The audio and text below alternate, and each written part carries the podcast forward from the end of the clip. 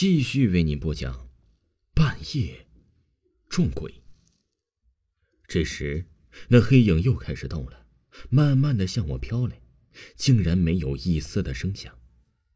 此时的空气仿佛已经凝固，我甚至开始觉得都有着一种窒息的感觉。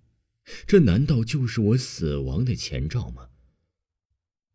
慢慢的，他离我只有五米、四米、三米，不敢想象接下来等待着我的将会是什么。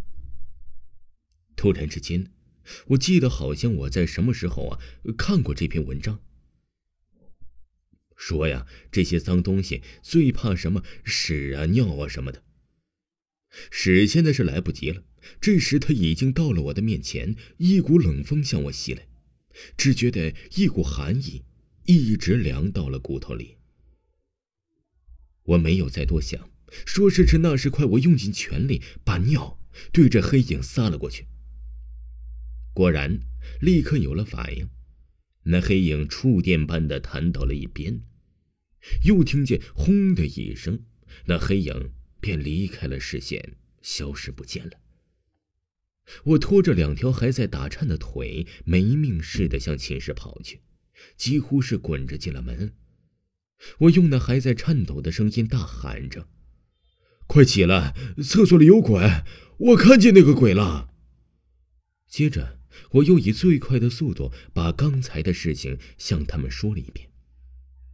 等我带着那几个睡得晕头转向的同学冲到厕所门口的时候，借着外面一点微弱的光，发现还有一个隔壁寝室的同学在那里对着我们语无伦次的大叫着：“厕所里有鬼，快！”我看见有鬼，神情显得极为狼狈。原来啊，还不止我一个人看见了，看来呀，他也吓得不轻。可当我们都拥进厕所后，用打火机照了一遍，竟然什么也没有发现。可是，在自己耳边仍然回荡着鬼声的媚笑和鬼声滴答滴答，还有水声夹杂的声音。但是，我们却看不到这个鬼一点的迹象和他的一点的影子。看来，他已经跑掉了。大家没能满足好奇心，都有些不甘心，更有人居然还开始怀疑这是不是恶作剧，能不能是我刚才看错了？不可能！隔壁班的那个同学呀，冲着我们嚷道：“我刚才睡得迷迷糊糊的起来上厕所，正准备离开的时候，我猛地发现前面立着一个黑影，当时我吓傻了。”正不知道该怎么办的时候，我突然感觉身上一阵发热，不知道是什么东西喷了我一身，但是我竟然感觉那个东西要慢慢的进入了我的身体，好像又又融我融为一体了，吓得我往后一跳，结果就摔倒在便粪池里去了。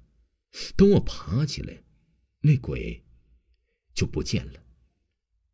听到这里，我寝室的那几个同学当场就笑翻在地上了。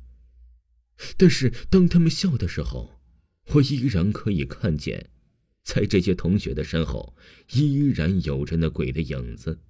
可是那鬼的影子好像在笑那些同学们的无知，笑他们的妩媚。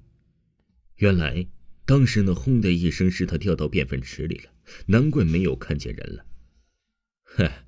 这个世界上什么稀奇古怪的东西都有。当你再次半夜没有灯上到公共厕所的时候，你会不会想起这个故事？而且，会不会遇到上厕所的另一个人呢？